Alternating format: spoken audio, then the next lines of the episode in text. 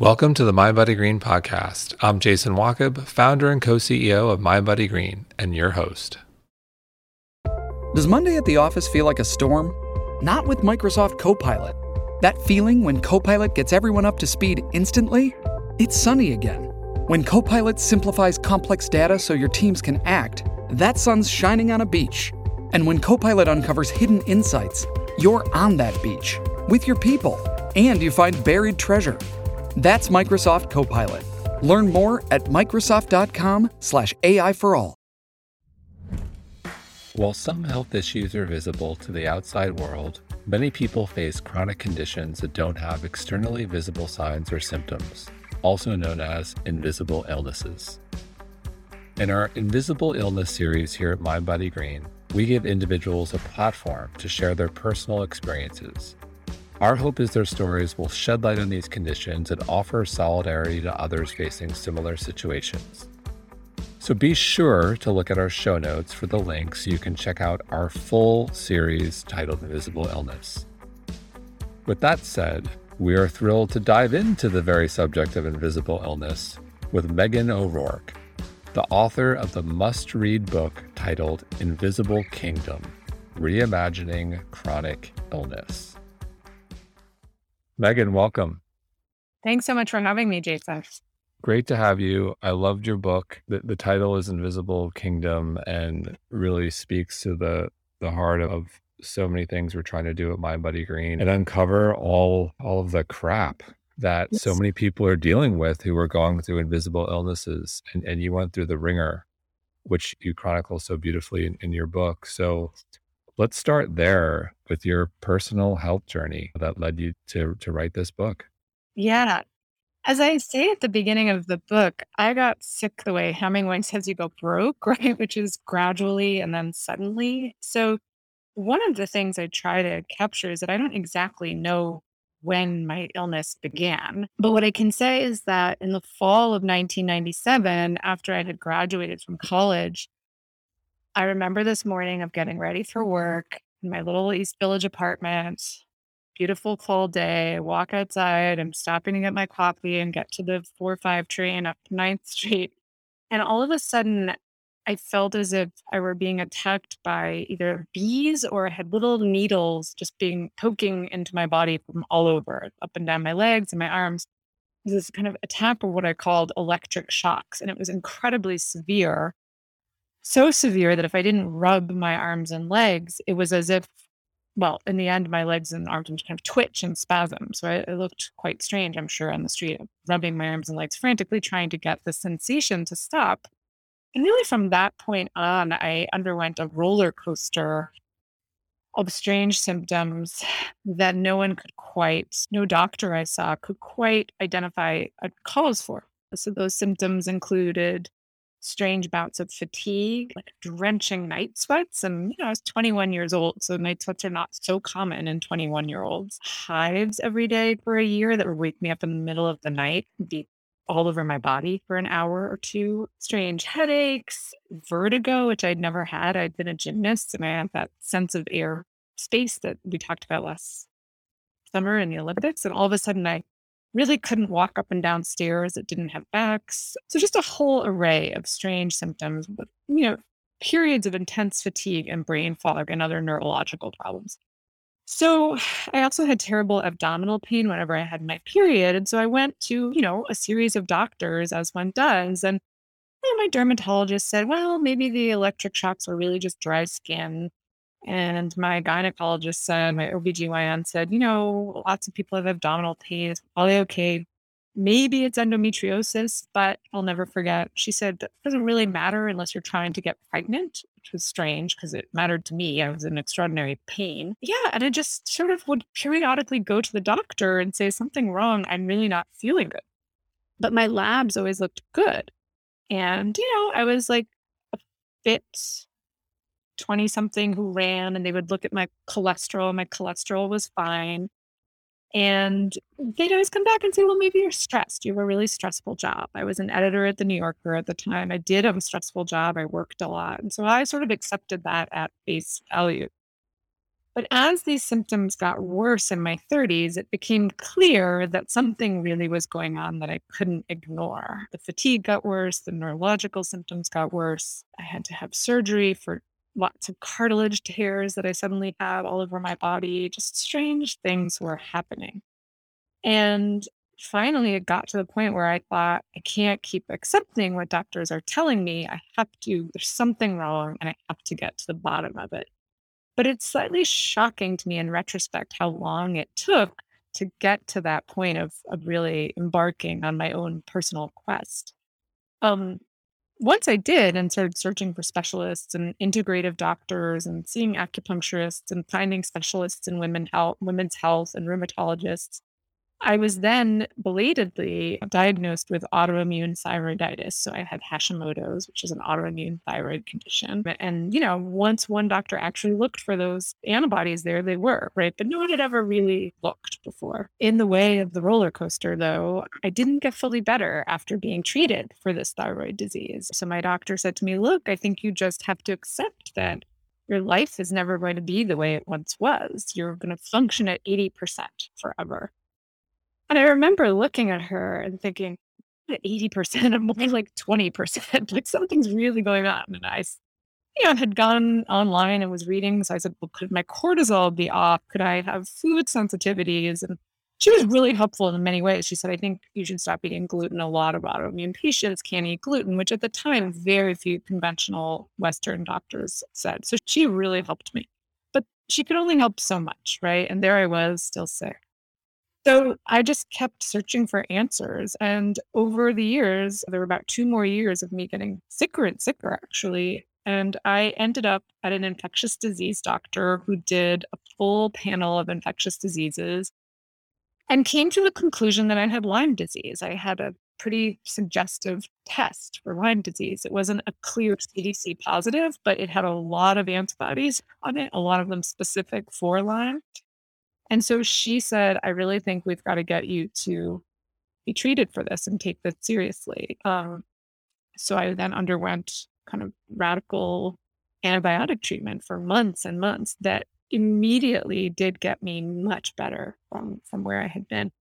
And yet even then I didn't get fully better, right? So I think my journey was one of realizing, right, I really do live with a chronic illness that I'll never fully understand, but I felt like there was more I could learn, and over the subsequent years, did come to the conclusion after seeing a cardiologist that I have the genetic a genetic condition known as hypermobile Ehlers-Danlos syndrome, which I'm sure some of your listeners will know about, but it's a group of t- connective tissue disorders where your collagen is just you have a gene that means that you don't make collagen the way everyone else does. Your collagen is more frail, it's more fragile, it's more likely to tear. So suddenly all those surgeries for joint repairs made sense. It's more likely to lead you to have um, dysautonomia or problem of the autonomic nervous system in which your veins don't adequately constrict, among other things, when you stand up, leading to faintness and dizziness and brain fog and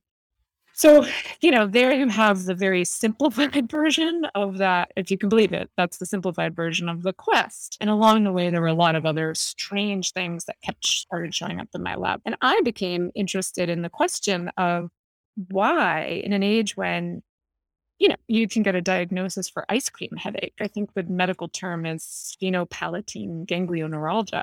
Why did it taking so long to get recognition and diagnosis for what was going on with me. You mentioned your journey had taken years. How, how many years from the onset of symptoms in your 20s to that moment where you were satisfied with a medical diagnosis and a plan for treatment? How, how many years transpired? Uh, the first diagnosis, which was thyroid disease, was 15 years after the onset. That said, I did get diagnosed with endometriosis a little bit earlier. So that was 10 years after the first, which is still extraordinary. So 10 years after I first went to the doctor saying something's wrong when I get my period, a full decade later, I got diagnosed with endometriosis. Five years after that, I got the autoimmune diagnosis. And then two years later, so 17 years after the first Lyme symptoms, I was treated for Lyme disease.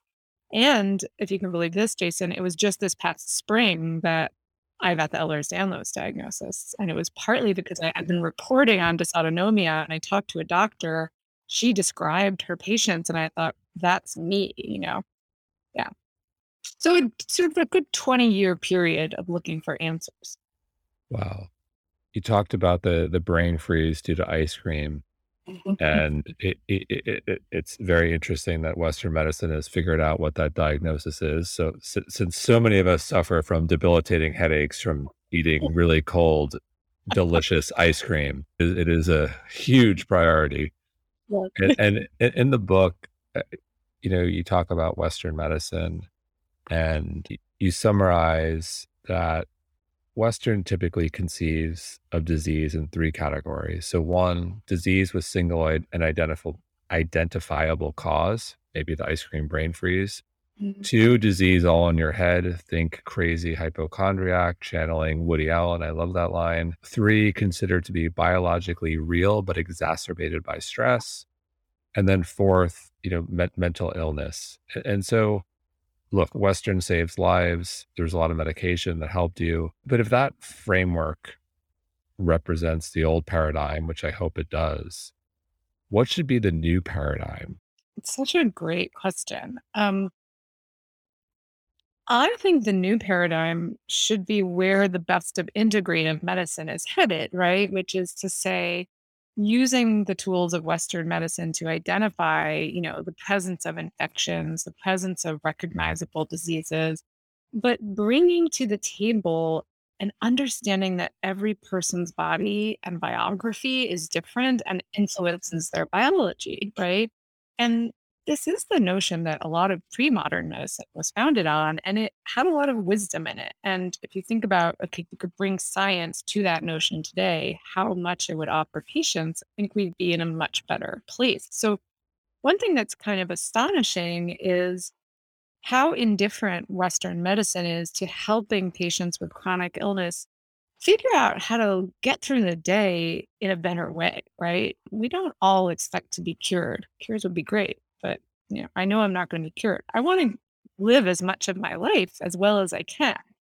And that means thinking about things like sleep, like nutrition, like stress, and my own personal triggers, whatever they might be. And this is what medicine should offer, right? Medicine is in the business of supporting patients, but too often medicine is actually crisis care, right? It's kind of intervention in an acute circumstance when the problem already exists. And where it should be headed is a more complex, multi layered, multifaceted relationship between doctor and patient that allows for the detective work of finding triggers, making behavioral modification, and finding support for the individual body, right? And it's hard for medicine to do that because medicine is based on studies that find replicability. Whereas part of where we need to go is a more personalized medicine that supports the whole patient. So, specific to what you struggle with Lyme disease, which terrifies me. Lyme I find to be terrifying, and I am so paranoid about it. So I hear stories like yours quite frequently. Yeah. And it seems to me, and I think it's, I think you'd agree that the medical establishment really isn't taking Lyme as seriously as they should. So, like, t- speaking to Lyme specifically, what can we do better there? Oh, Lyme. We could talk about this for days. so I started reporting on Lyme disease after I was diagnosed with it because I really wanted to talk to some of the foremost experts in the country and understand what was going on. So Lyme is, as one of those experts put it to me, John Aucott, he's the director of the Johns Hopkins Lyme Disease Research Center.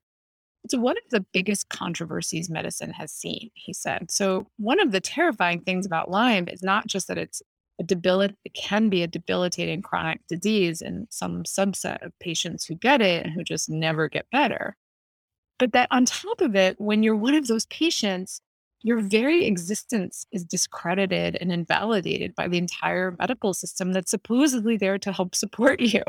So I felt like I had woken up into a nightmare when I got the Lyme diagnosis because I thought, not only do I have this complicated condition, which in my case had gone undiagnosed for so long that I had what's known as late stage Lyme, which trust me, you don't want to have.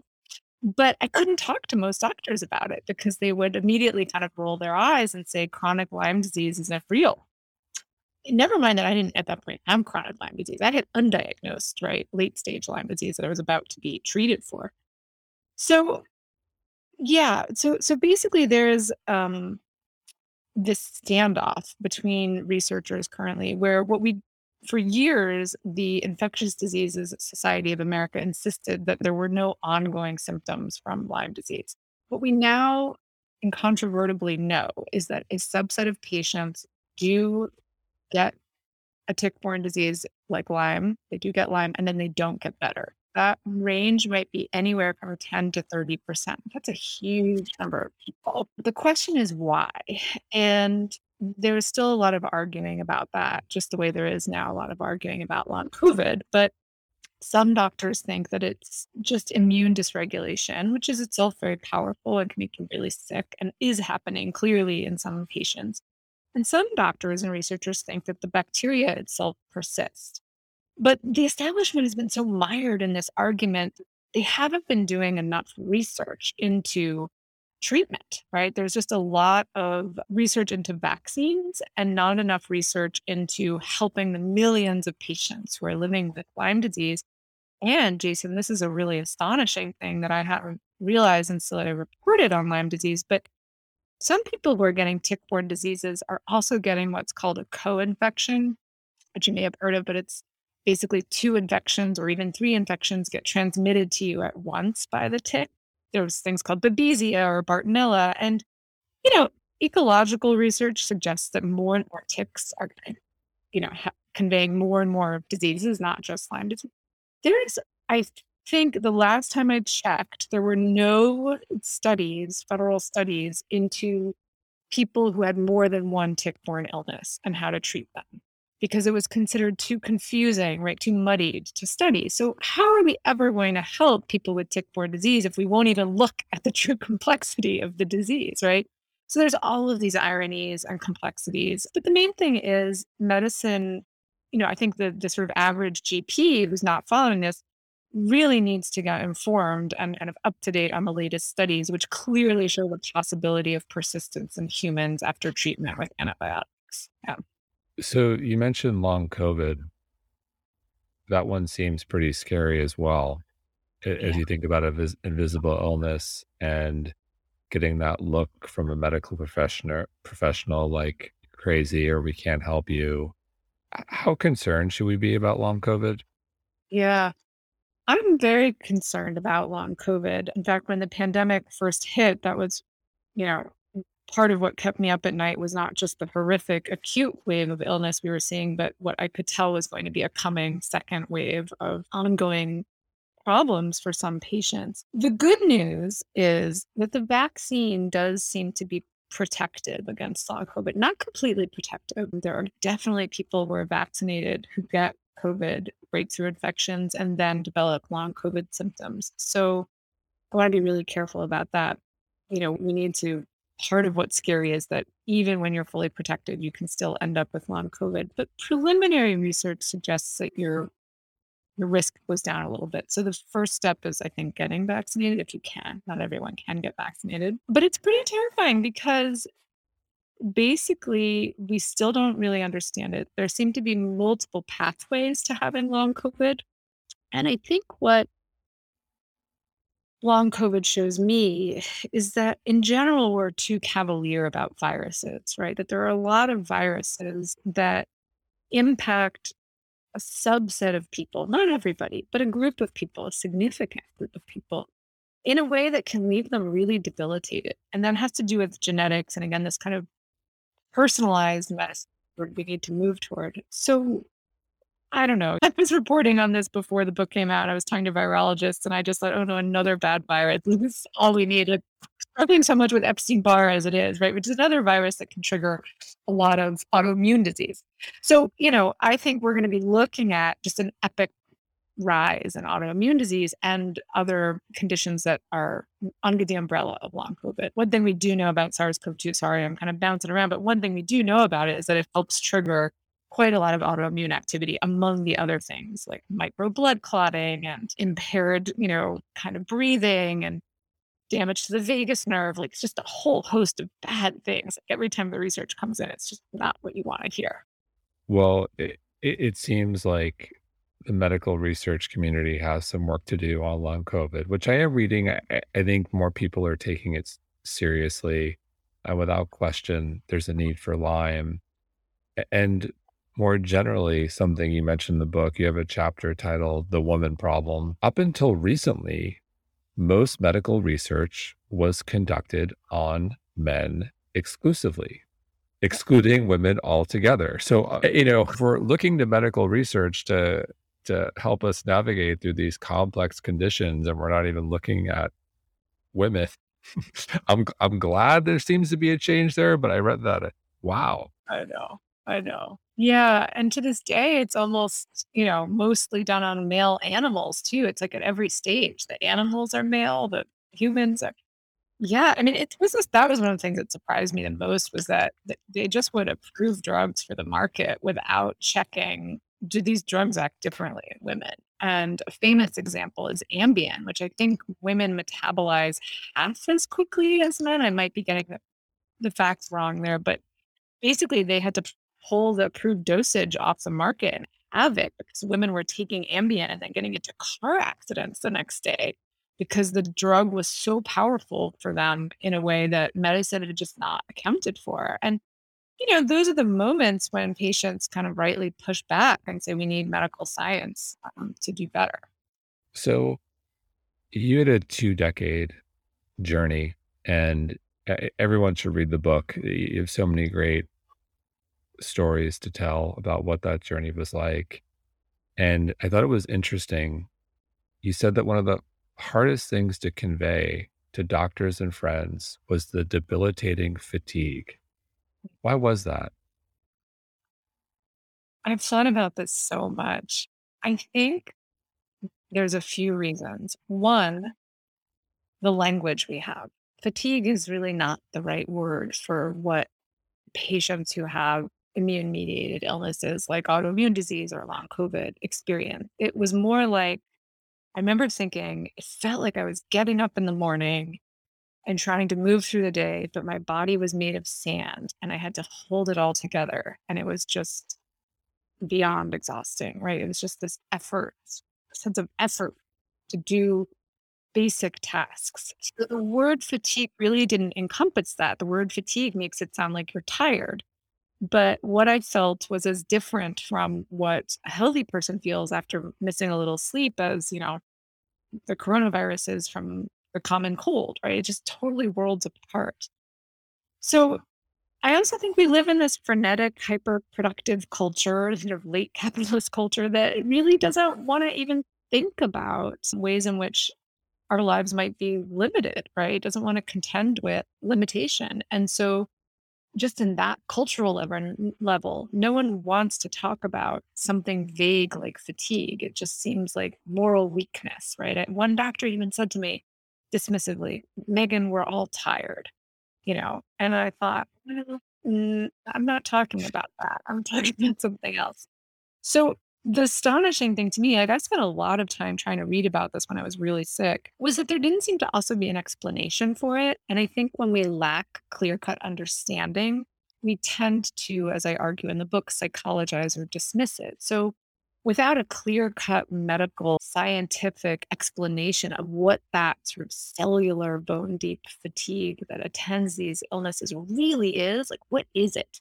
Well, doctors shut it off and then just dismiss it, right? But I think if they knew what it was, if they could say, oh, the ATP processes and this cell or your mitochondria are doing this, then we might have a different relationship to it. But there's a real knowledge gap there.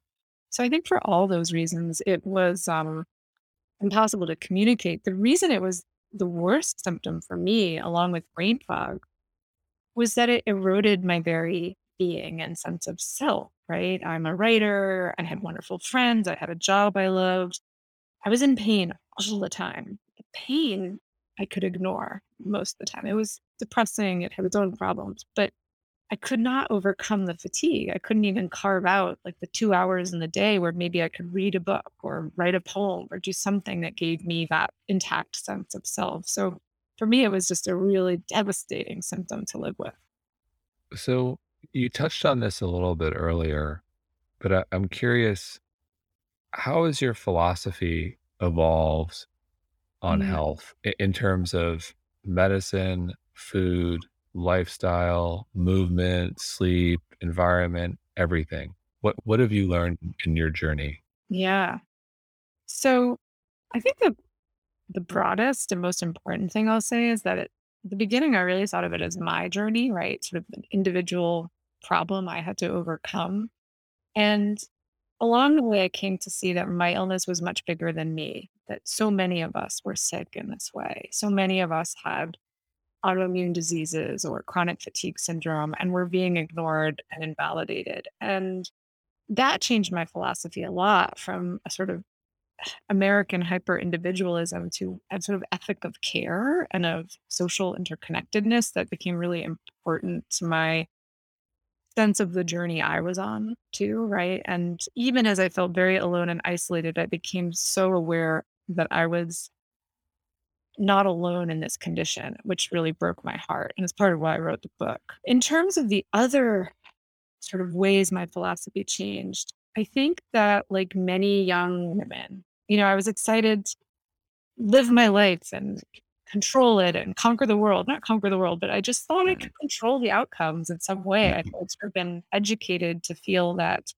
if I just tried really hard and I did the right mhm. things and I you know, I would get what I want. And I came to really see that uncertainty is a key element of our lives, right? Part of the most human element of our deepest connection actually is our our mortal uncertainty among one another, right? With one another. So learning to let go and to stop trying so hard all the time was a really big piece that I probably struggled with the most, right? Was like how to try to go to bed before 10 PM, how to not push myself quite so hard. There were a lot of more practical philosophical changes. You know, I came to really think of my body not as a car that needed upkeep, like this part, the carburetor is broken, you go to the carburetor doctor. And I started to really see that I had a very naive view of my body as a series of parts and that in fact it was a whole and that that joy was medicine, right? That like avoiding stress was medicine, that all of these things were really important and I didn't have to kind of punish myself in order to do well. So I began eating really differently. I had a kind of disordered idea of eating that was,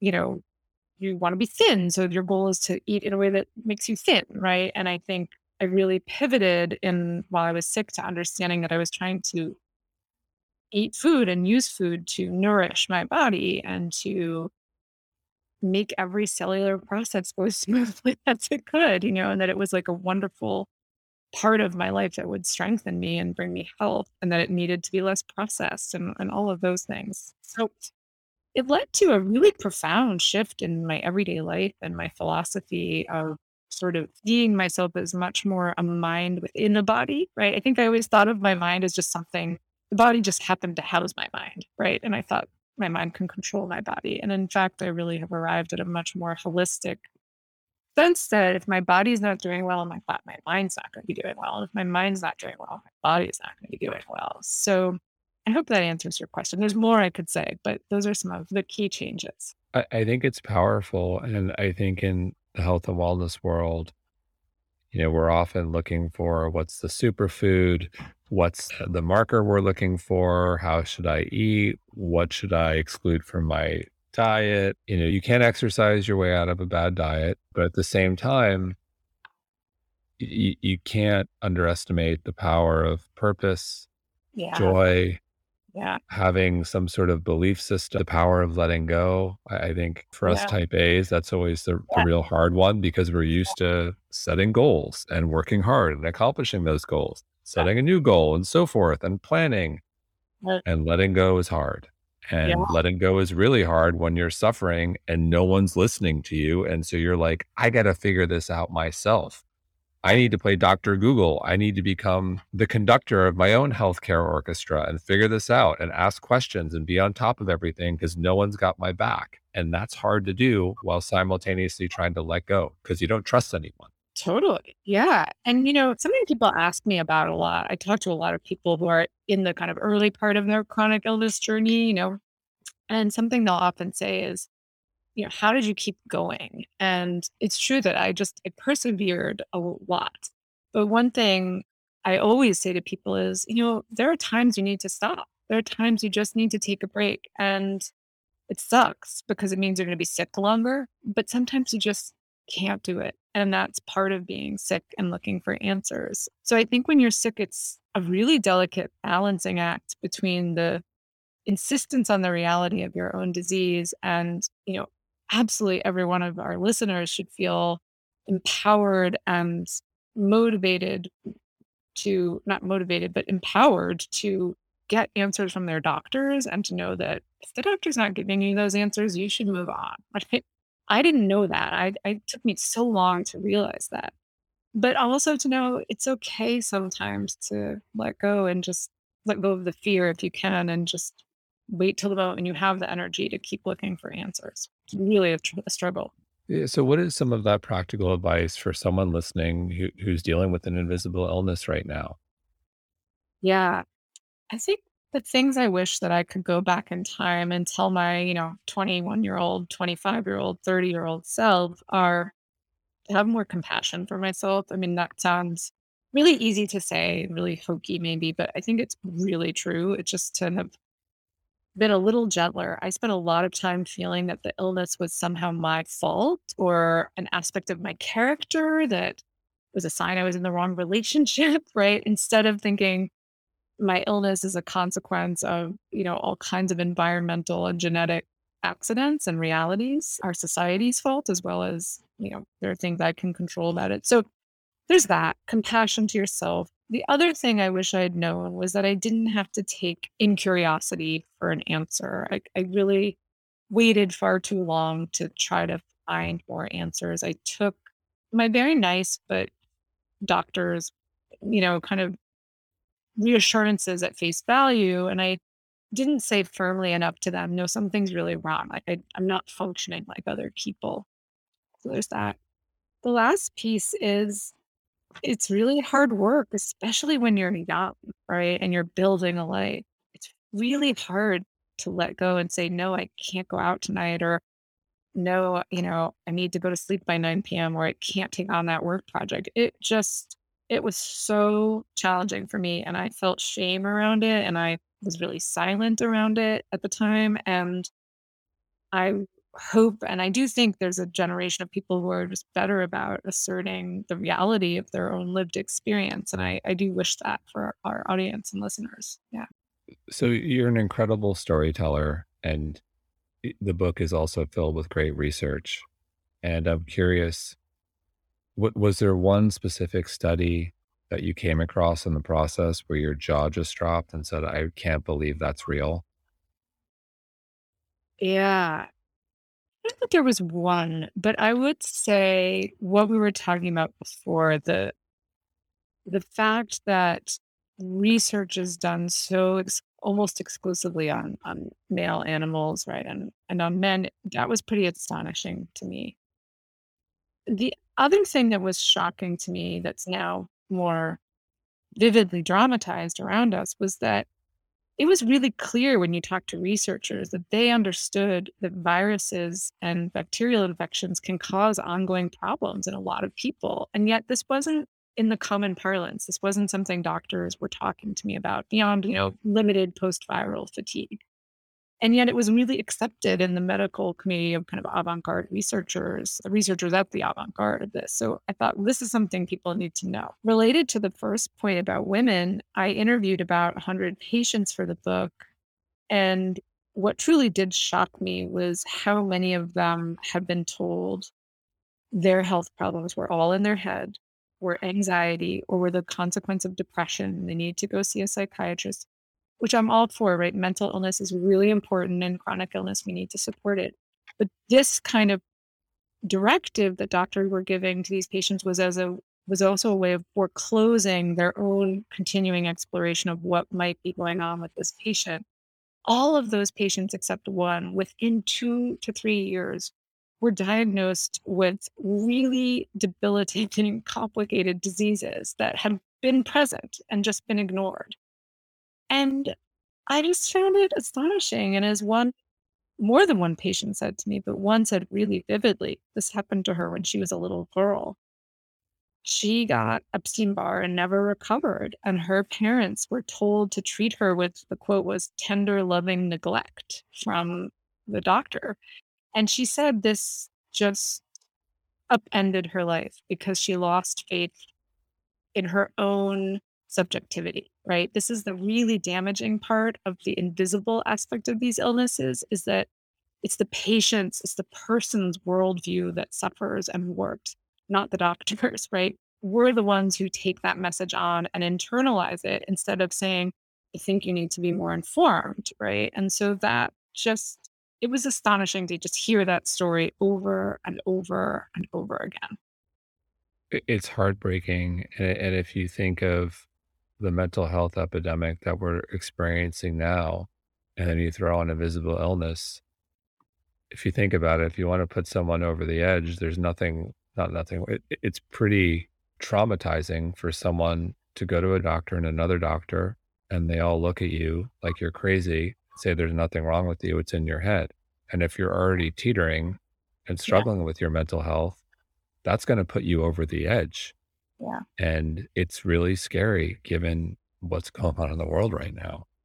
It's really scary. And a particular fear I have around this with long COVID is that there's so many doctors who still don't really understand that what we call dysautonomia, which is dysfunction of your nerve autonomic nervous system, which controls sort of a lot of reflexes in your body, is at play. And a bunch of the long COVID patients I interviewed were getting this invalidation and non recognition and told specifically to go do PT. And one woman I interviewed said, you know, I would go to PT and then I would collapse because actually, really tough PT worsens dysautonomia. You have to do PT in a really specific way if you have dysautonomia. So I'm worried that we're going to see patients whose conditions are worsened because they're not being believed and they're told to do this this practice that's actually contraindicated for them. They need something much more specialized, much more informed. So again, I think patients have to really realize like they're the experts in their own body. You know, we want to follow, follow evidence, but when evidence isn't there, what you know about your body is evidence. Amen. So in closing, I'm an optimist. You're an optimist. You got you wouldn't have gotten through everything you've gotten through in almost two decades. And so what is your hope with this book? What do you want people to take away? What's the change you want to see in the world? Yeah.